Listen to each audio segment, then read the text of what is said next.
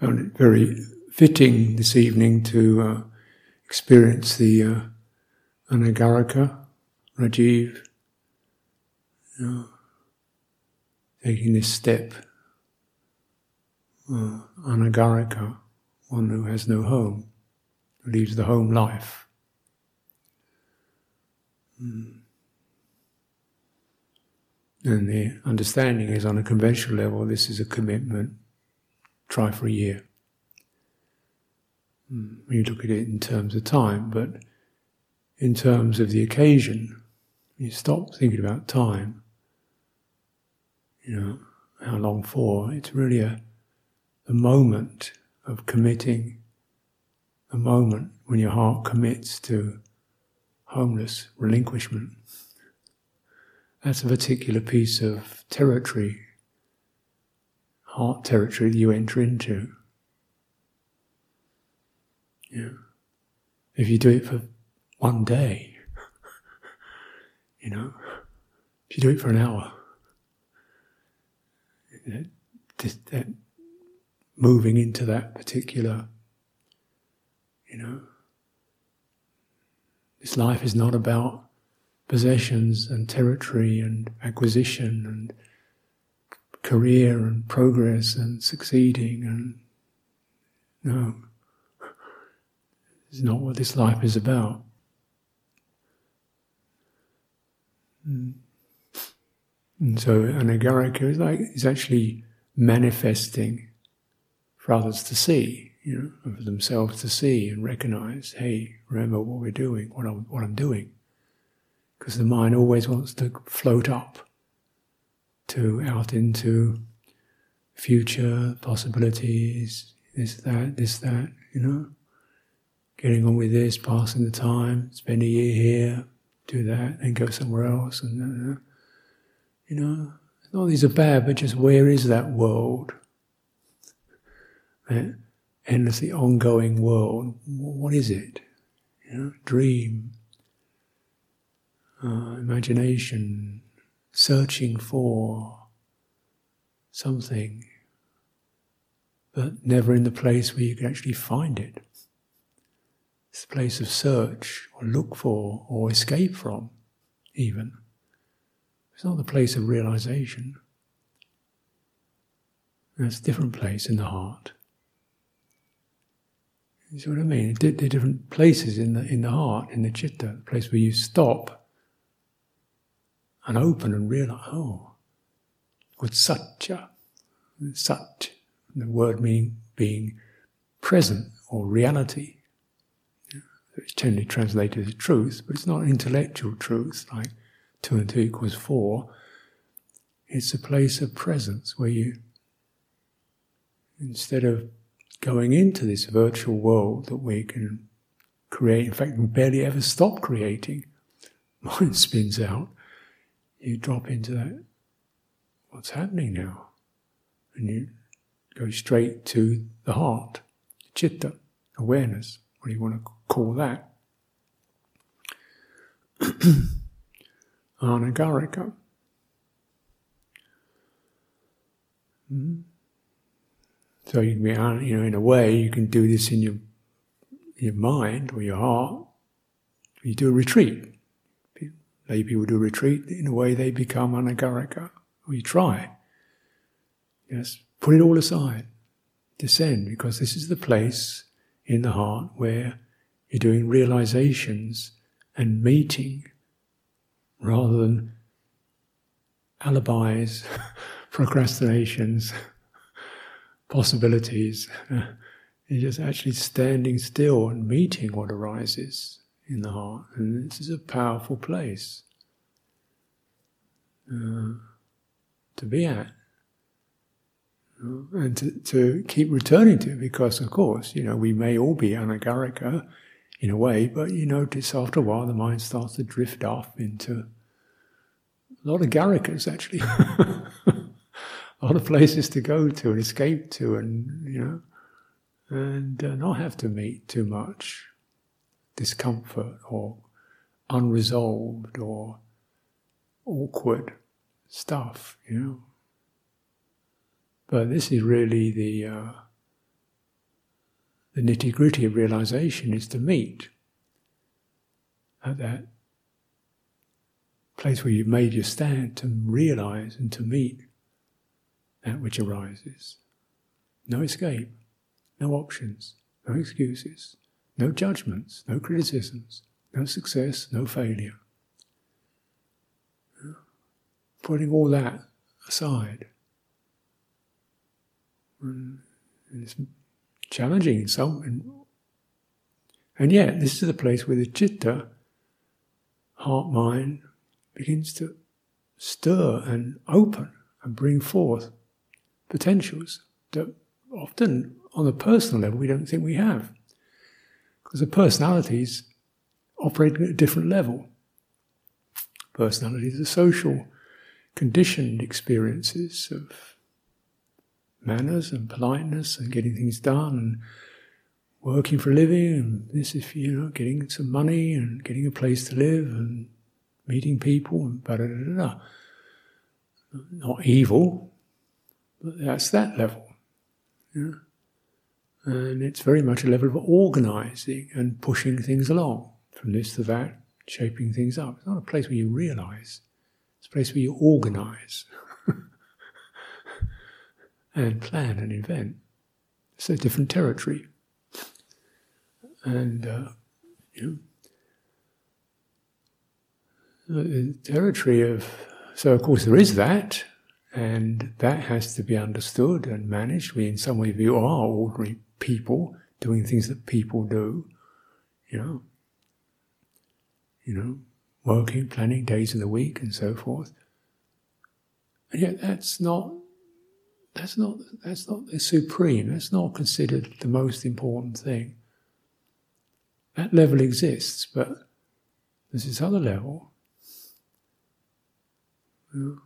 in a way, you kind of are beginning to contemplate the world of the person as she or he arises in your awareness, in your mind.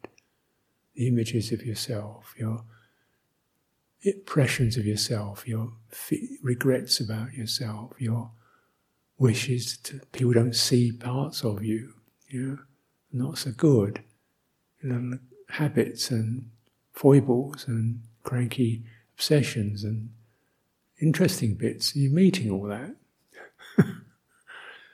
because that's, what, that's what's happening.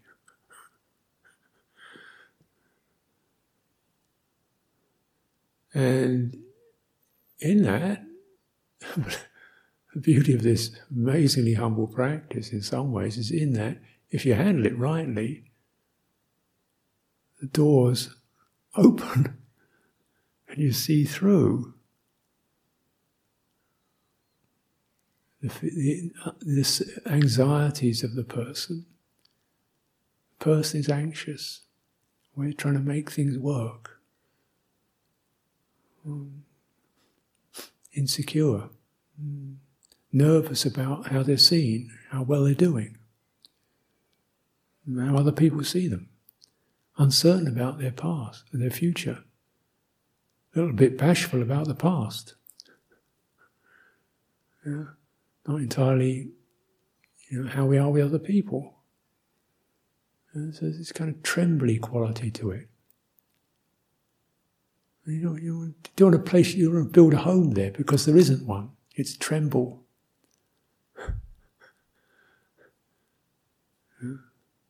You have to put good energy through that, make it flow. But the energy comes not from the person, but from somewhere deeper, or fearless, truthful, real. And what the citta brings forth from that place of realization uh, qualities of compassion, goodwill, discernment, understanding, patience, resilience not something we've learned to our heads from reading books, but, but spontaneously. Where do you think the Buddha got his Buddhism from?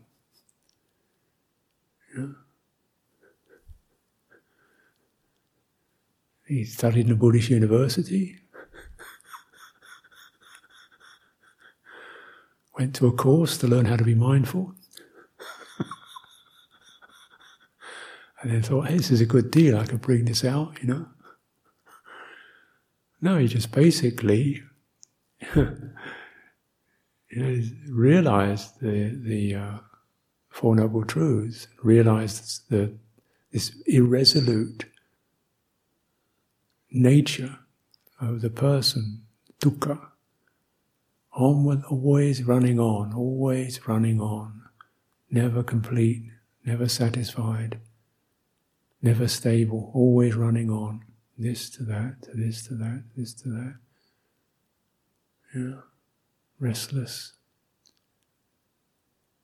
Mm. On fire with becoming, wanting to become something this, wanting to become that, never able to finally make it. And instead of following those habits, just deeply attending to the nature of these outflows, these powerful reflex tendencies to distract, to plan, to fantasize, to imagine, you know, to form opinions about yourself and others. Mm. Create a future, a past, the person and other people is reflexes. What know, and see actually directly what happens: feeling, perception, mental formations, form, consciousness. Hmm? Bubbling up. Even more directly, you know, the citta producing these what are called aggregates in order to cope with this manifest sensory world, trying to organize into something you can manage. And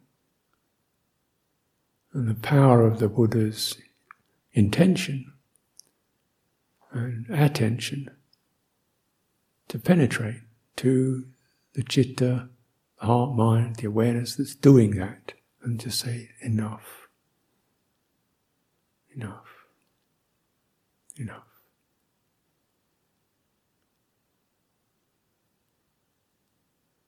and ceasing. Because it doesn't work. You know, the, the really tough truth is it samsara doesn't work. You can push it as far as, as far as you can. You can run a run a thousand miles with it, and it doesn't get to where it's supposed to get you to.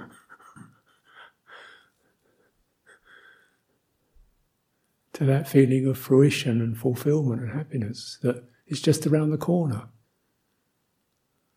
The corner keeps keeps bending, keeps turning. So that stopping,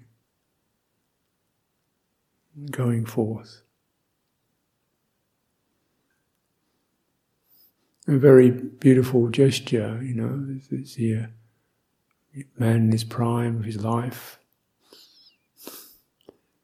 you know, doing this, plenty of opportunities, plenty of possibilities, you know, healthy, educated, so forth, doesn't need to be here, doing this, and then bowing, bowing to the Buddha, bowing to the teachers, bowing to the bhikkhus, bowing to the nuns, just bowing, bowing, bowing, beautifully that sense of I relinquish. Yeah. Something again we can just do as a gesture, but really the feeling of oh, you know, give it up, and uh, and having something we can give up to.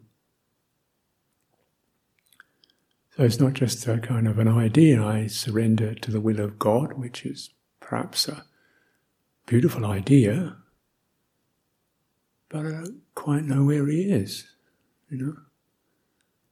And what do you, whereas when you surrender into community, you know very well where it is. It's the people who giving you the chores in the morning. the people who are saying, no, you can't go and do that, you've got to do this instead.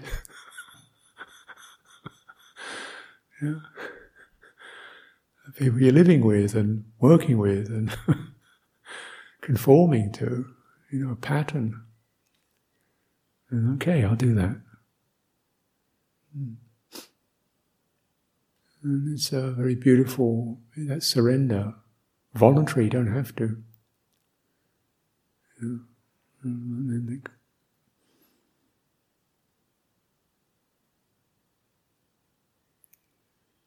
Hmm. This is this, this gesture that, where it takes you to. And to bear it in mind, you know, it's not something that's specifically monastic, just this monastic situation offers a very clear, distinct, you know, obvious theatre for it. Where you can really do it and live it, and nobody really wants you to get into this kind of succeeding, being somebody, being better than, competing. You want to get rid of all that stuff. Trying to be a person, a successful person. You don't want to have successful, not here to be a successful person.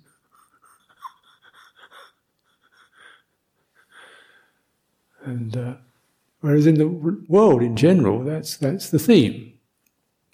You people expect you to. Well, you have kids. What's wrong with you? Nothing wrong with you. You got married? No. What's wrong with you? Job? Got a good job? No. What's wrong with you? Nothing wrong with me. you know, you want to go out tonight? No, not really. What's wrong with you? In a bad state? No. Just, you want to go out to a show? No, not especially.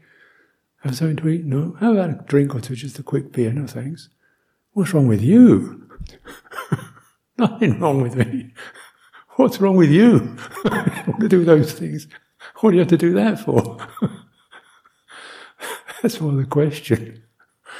You know, people don't see or realize the compulsion they're living in because when everybody's doing it, it seems it's called normal. Normal is the group hypnosis. Normal is the group compulsion. Normal is the state of the, the programmed which is, you know, fun, succeed, well, get up, good partner, you know, a couple of kids, a house, a job, succeed, progress, oh, money, retire, happy, grandchildren, you know, sitting in the armchair, looking out the window, sunshine. and yet, actually, what do people? get, really. you know,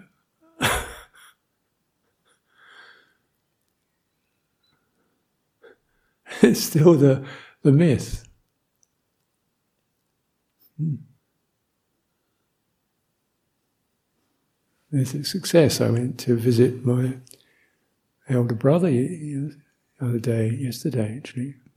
Yesterday and he has um, two degenerative diseases, you know, incurable. One of the body, one of the mind. And he was he's a success. Successful, good good guy. Did the right things, worked hard, living, money, house, nice wife, three lovely girls. Success. Yeah. Now, living on his own and uh, losing it. You know, losing capacity, body and mind going. Wife died of cancer. She was 62. Okay? Not someone of evil disposition who's had an agonizing experience, just this is probably you know average, something like that's going to happen. You know, not, not tragic. And yet, you know, what's your life been about? Hmm. Very poignant, really, just to see the the, uh, the amount of energy and effort that uh, a person makes into making a living and getting by and doing these things, and it just runs through the fingers like sand. What are you left with? Memories.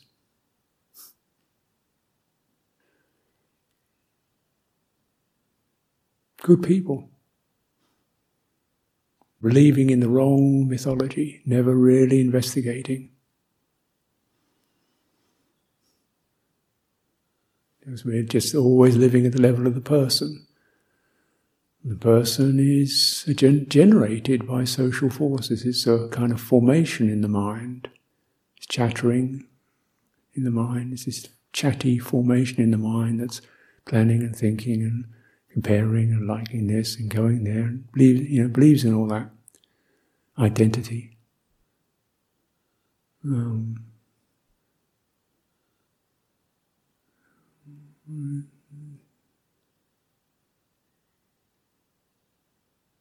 Mm.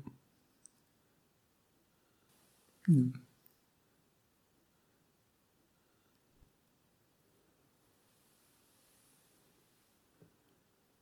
there's a compulsion to it. You know, so when you start to even question it, people feel a bit like you're being a bit miserable, aren't you? You know, that, that's just the real world. That's the real world. You go outside, there's buildings, there's a place called Britain, what they call it now. I think they're calling it England now. Britain, England, United Kingdom. You never quite figure out why it has three names to it. We're in West Sussex, and it's this, and it's all very solid and real, and there's got prime minister and a queen, and there it is, you know, solid. And you start to, that's the real world. You know? And well, I, don't see any West. I just see trees. Uh, I don't see any England. I just see trees and rain and sun and you know, sunshine and light and day. Yeah. People believe in this thing. Some kind of entity. It's got boundaries around it. Here we are the economy. Believe in the economy. Got to have an economy, make a living. Economy. Even if the economy kills you, it's good for you. There's this kind of uh, senator in Texas when they're having the big COVID um, pandemic sweeping America. And he was, so people say, well, you know, you should stay home, stay home, stay home, because it, you know, it's a pandemic. And he was saying, no, no, get out and work, because, you know, maybe you die, but you've got to make a living. That's the most important thing. Got to keep the economy going. Even if it kills you.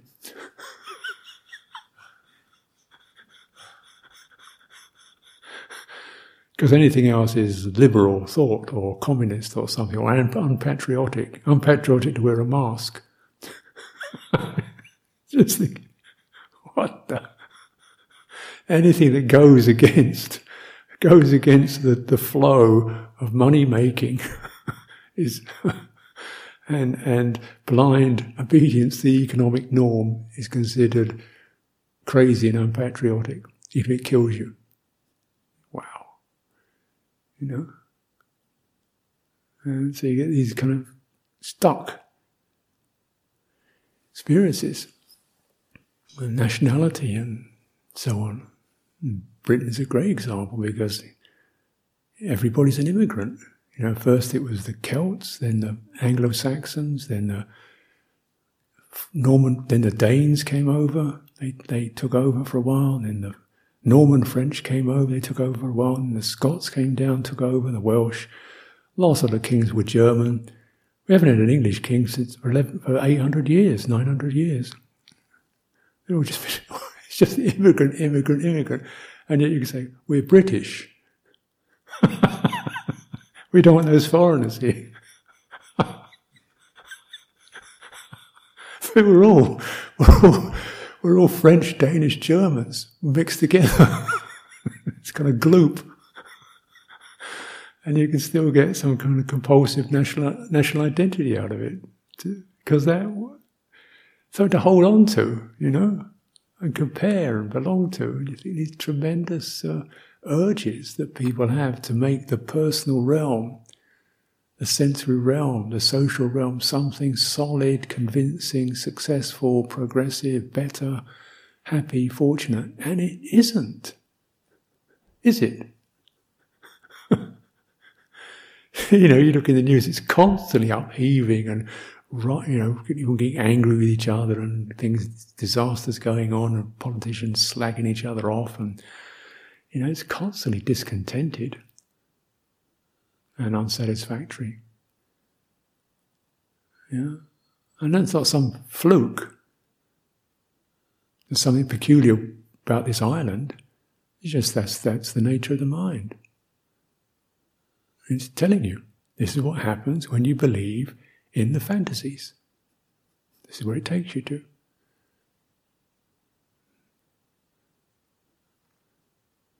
And the unsatisfactory you experience, you blame on somebody else. You blame it on the government, you blame it on the weather, you blame it on the EU, you blame it on the Chinese, you blame it on well, somebody you can blame it on your father, why not him? Yeah. Oh, mother, give her a yeah, blame her as well. Um, anybody would do. Northerners blame the Southerners, Southerners blame the Northerners, the Welsh hate the English, the English fear the Scots, the Scots despise the Irish, the Irish, and so on and so on. One big happy family. Why is this? Because it's unsatisfactory and we don't want to meet that, so you have to blame somebody for it. or, of course, blame yourself for it. You stupid, ignorant idiot, how did you, you know? There's something wrong with you. No, this is just the person caught up in trying to make a silk purse out of a sow's ear. trying to make something perfect, happy that isn't. Now you say that sounds really miserable. It does sound miserable, doesn't it? But then that dropping, you can see through it. And that's, that's the thing. That's the thing. That's the one thing. And how do you do that? You know, as I say, the Buddha didn't didn't go to university to to learn Buddhism. He didn't know about all these factors and indriyas and so on, but he did he did know about presence. You know? he did know about meeting the push and the pressure of his own mind, the fears, the anxieties, the craving. And he did know about spinning out fantasies. He lived ordinary world, fantasy life, you know, different palaces to live in, kingdom, or whatever it was. And he said, But I do not see escape in this from aging, sickness, death, suffering. And he looked at his wife. It's the same for her. I can't help her. Looked, looked at his son. I brought him into the world. It's the same for him. I can't help him. What kind of person am I? You know, when people are most dear to me, I can't help poignant. So that sense of, for the welfare, if I can find the deathless, I can bring it back, which he did.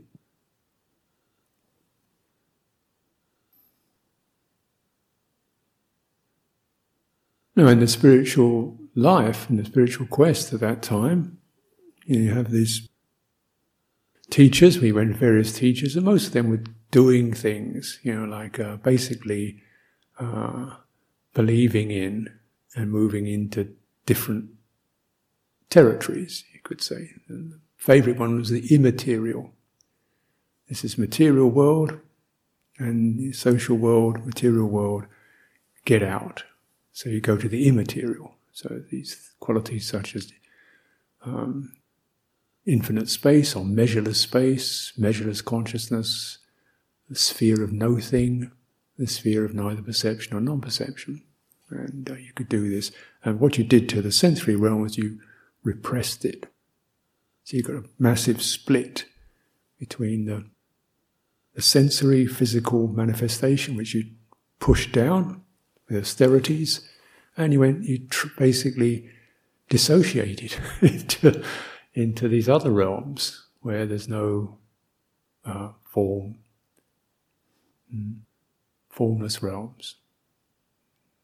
Mm, so you you could do that like a kind of trance. You do you could do that. It took some doing, yogic power to suppress and channel into these formless mind states, mind mental realms. He did, and the Buddha did that. He could do it very well, apparently. But then you return, come out of that, and you come back to the problem of the person, and the body, and sense contact, and, and fear, and pain, and hunger, and longing, and loneliness. Mm.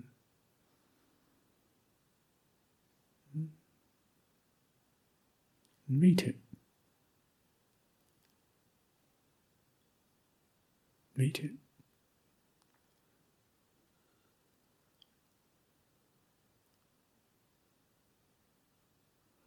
It's not easy. So the however you understand these various different stories that are there in the, in the suttas about the Buddha's awakening, uh, seem to be sometimes he's on his own and he put aside this asceticism, mortification, and he put aside going to the immaterial. So, in between the sensory realm and the immaterial realm, you have something called the fine material, rupa, rupa loka, which is a realm of where you're really feeling the energies of the heart. It's uh, it's not immaterial, but it's not material. So you can feel the movement of the heart. You can feel the sense of surging, sinking, agitating. You can read the heart's realities beneath the script of the personality, beneath the narrative of the personality, with the chattering on and the things they're absorbed into. You meet the realities of the heart, the uncertainty, the passion, and so forth, and also a tremendous urge for truth,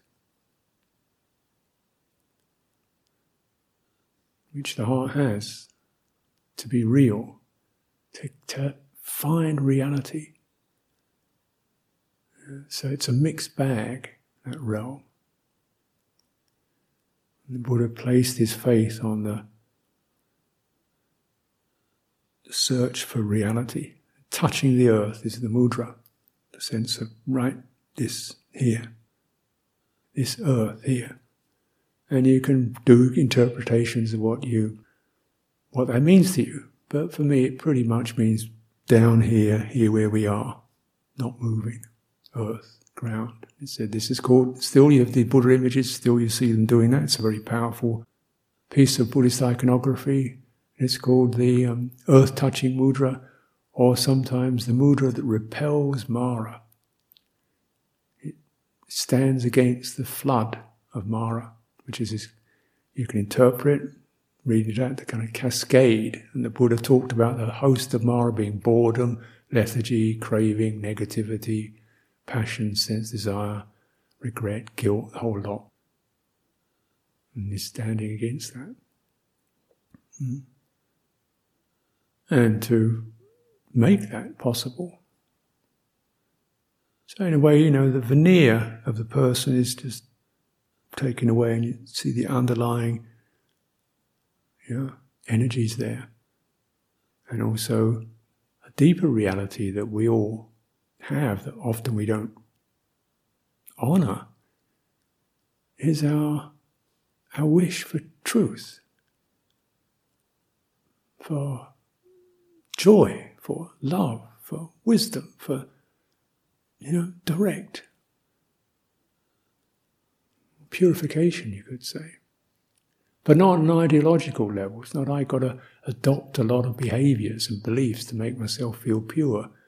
No, there's, an, there's a purity that we kind of recognize that we keep drifting away from, an honesty, a fundamental honesty of being, fearless, and it's bright. Hmm.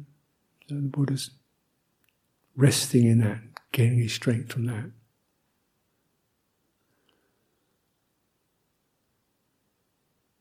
Do you know that in yourself?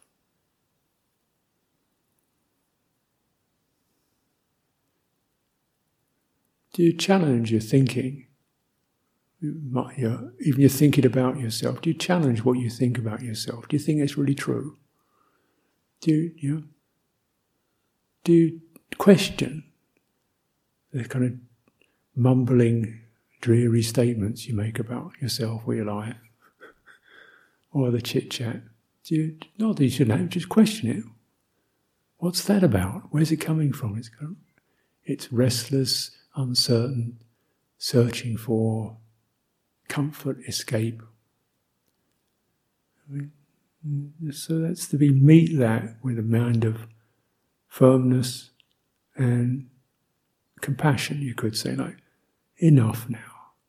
You're fine. Just stop running away from yourself. No exit.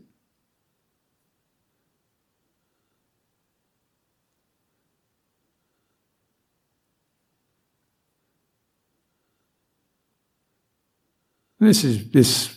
Of course, the world in general is running away all the time. And we look, you know, into appearances of permanence, permanent buildings, permanent economy, permanent nation, you know, permanent social structure?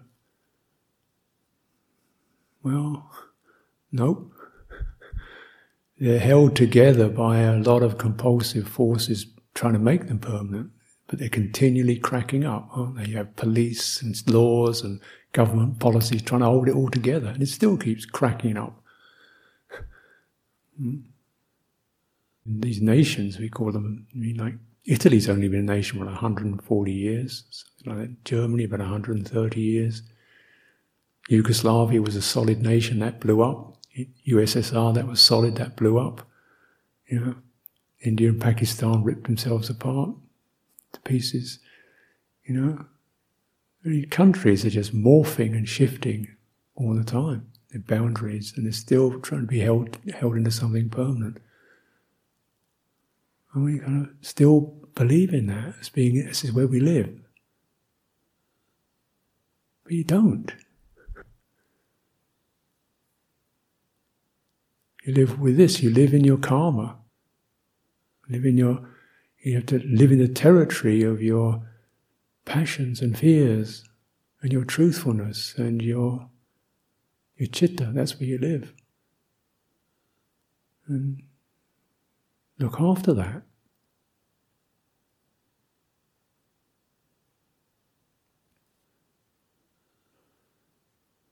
Now, the, the engine of it comes down to very often comes down to a very simple factor that the Buddha almost began his meditation with. It's called deep attention, yoniso manasikara. Just attending deeply to this manifest. I'm not saying it's absolutely true, but that's what happens. We see sights, we, we feel things, that's kind of what occurs. And instead of just skimming along on it and building things out of it, you it's being created.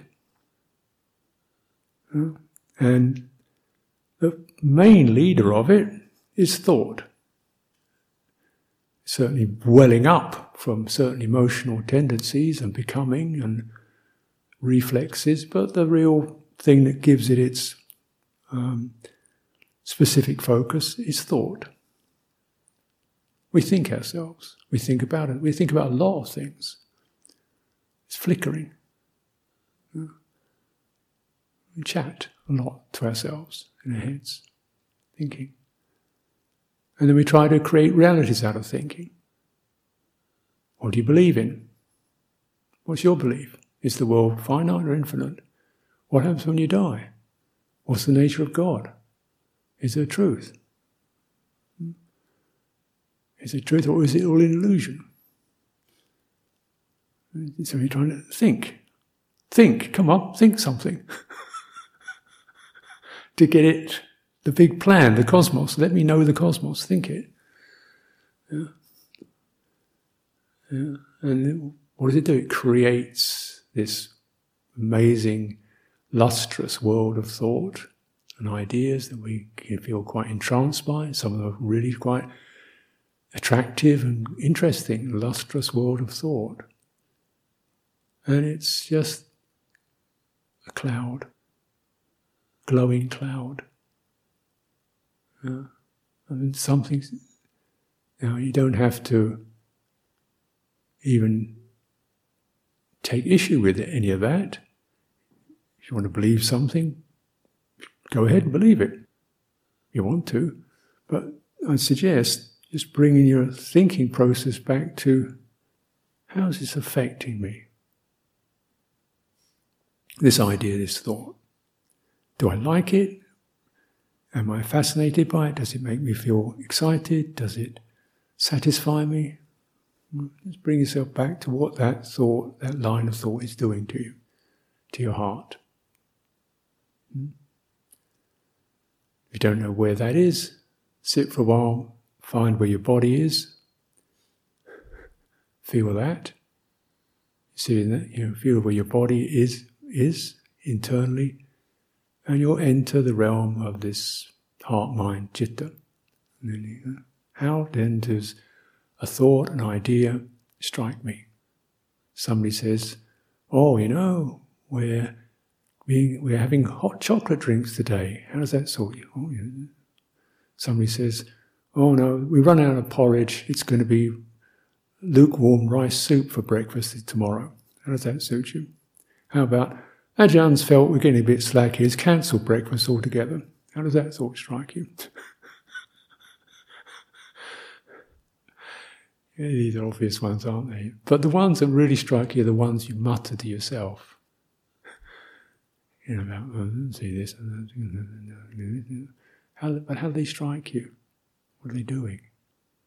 Sometimes they're just, sometimes they're just agitating. They're just there to keep you busy, keep you from entering into the openness of heart. Keep padding keep padding, like an endless chat show that's just there to fill the space with nothing in it. Yeah. Oh, what is it that knows that?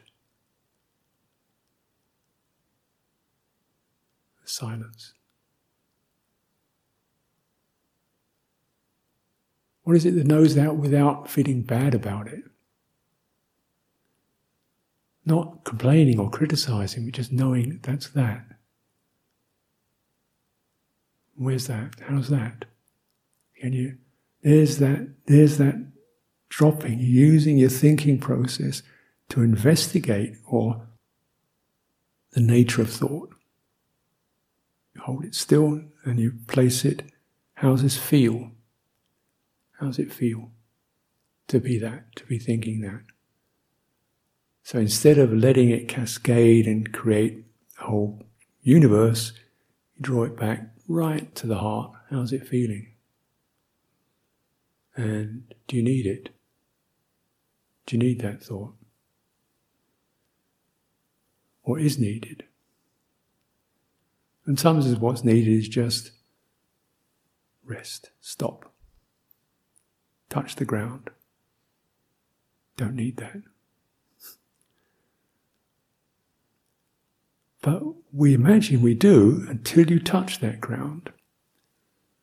This is why this going forth and this cultivation is an act of faith. You don't know until you touch it. And to touch it, you have to challenge your thoughts, your opinions, your convictions, your belief in yourself, your belief in being a person, a historical entity, yeah. your belief in having a belief, hmm. and the right. Hmm. How does it feel? Stressful. That's it. You got it. And do you need it? No. Good. You're getting the Four Noble Truths. just do it for a minute. It's like go forth for a minute. go forth for a minute. And then when the next passionate belief or conviction or just go forth for, for 10 seconds. Do you need that? Where's it going to go? Yep, not going anywhere that desperately necessary. Pass on, let it pass. All things pass. So we're going forth from compulsion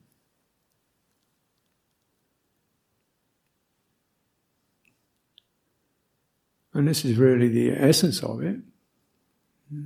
Not going forth from anything really, not even not even relinquishing or the personality, but just not being compulsive about it. You know, this is just the stuff. Personality is the clothes you wear. It's okay. You want, you want to build a whole thing out of it, but it's okay. Everybody's got one. It's like the clothes. Don't want to make your life about that. Or anything else. So sometimes people say, what do Buddhists believe in? Well, we don't really do belief. Because belief is compulsion. So you don't have to be, if you're compulsively Buddhist, you, you can't be compulsively Buddhist, really. but people want to know what your compulsion is. So you must be Buddhist. It means you must be compulsively Buddhist that believes in Buddha and despises everything else and thinks it's right. No. Well, what, what do you believe? What is your compulsion? They don't say it like that. So, I don't believe views are worth holding on to. What?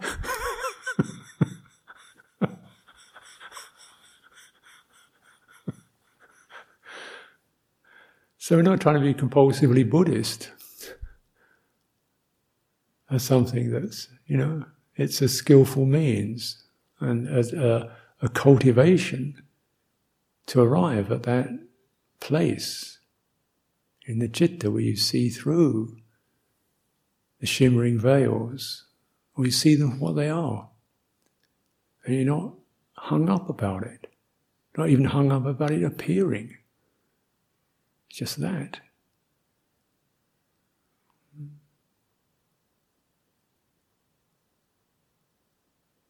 This is what we can see. But then also, what manifests the ability to cultivate that, that, that place and dwell in it. This is where the grandeur, the power of the Buddha manifests. This is the one who knows the worlds, seen it through it all. The great clear vision, seen through it all. You know? This, this is the, you know, you look in the first sutta, the Digha Nikaya, and there's people are arguing about there's 64 different kinds of views about the world. The world is finite, infinite, neither finite nor infinite, somewhat finite, somewhat infinite. The self is in the world, the world is in the self. Self is right, somewhat in the world, half, you know, 64 different views about the nature of the world and the nature of the self. And the Buddha says, I've seen that one, I know where it goes, I let go of it. I've seen that view, I understand the, the excitement of it, the lure of it, the danger of it, and I've relinquished it. This I have seen, I have gone beyond that. Yeah. So he's seen that. Lokavidu. And that sense of tremendous uh, freedom from views, beliefs, concoctions. That the Tathagata has given up conceiving, does not proliferate. Hmm? In the world of seeing and hearing and touching, he does not conceive of a seer. Does not conceive himself as being someone who sees. He understands this is seeing, this is hearing. Does not conceive, does not create a seer, does not create a scene. Just know this is seeing, this is what seeing does. It does this. And the tremendous uh, compassion of the Buddha you know, his own realization. And then the theme is that the overlord of the universe descends and kneels in front of the Buddha and says, Please, teach out of anukampa. And this is the recitation that's always given for the Dhamma talk. Anukampa. And it's really associated with moved because you're moved by the suffering of beings. Anukampa means to stir or be moved. You're moved by it. You get it. You get where people are at. You get it that they suffer. You get it that they needn't suffer. You get it that you could bring something forth for them that would help them. You get it. And therefore you do it. And he did it. day and night, uh, 45 years. That's not just an idea, that's practice, that's work. Uh,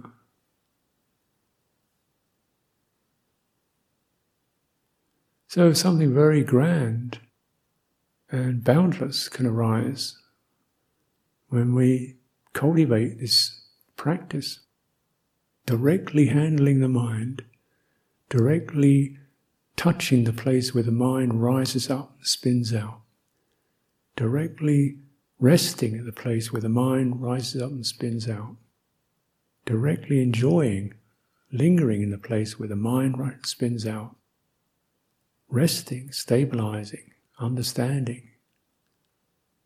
So the grip of conviction, the grip of compulsion is broken.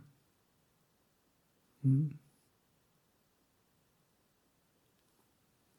And then, you know, life is for the welfare. Life is lived for the welfare. This is what the chitta's nature is compassionate when it's liberated from its fantasies.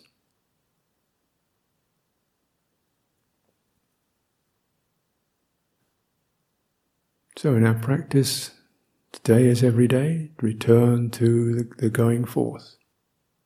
Remember, this is this uh, particular occasion which we are very, very fortunate, and not just fortunate, but it's been a lot of hard work establishing, sustaining, uh, giving ourselves to this situation, giving our efforts, giving our time, giving energies to each other, bearing with, patiently accepting, guiding supporting, serving, all that, keeping this occasion present for the welfare, for our welfare and for the welfare of the world, can see this happens.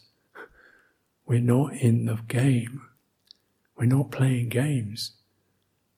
And we're not creating compulsions. This is no, there's nobility here. And uh, it's up to us to live up to that. So offer this uh, reflection and uh, again extending my empathy and uh, for Rajiv in his going forth in his anagarika movement and every fruition may that be for him.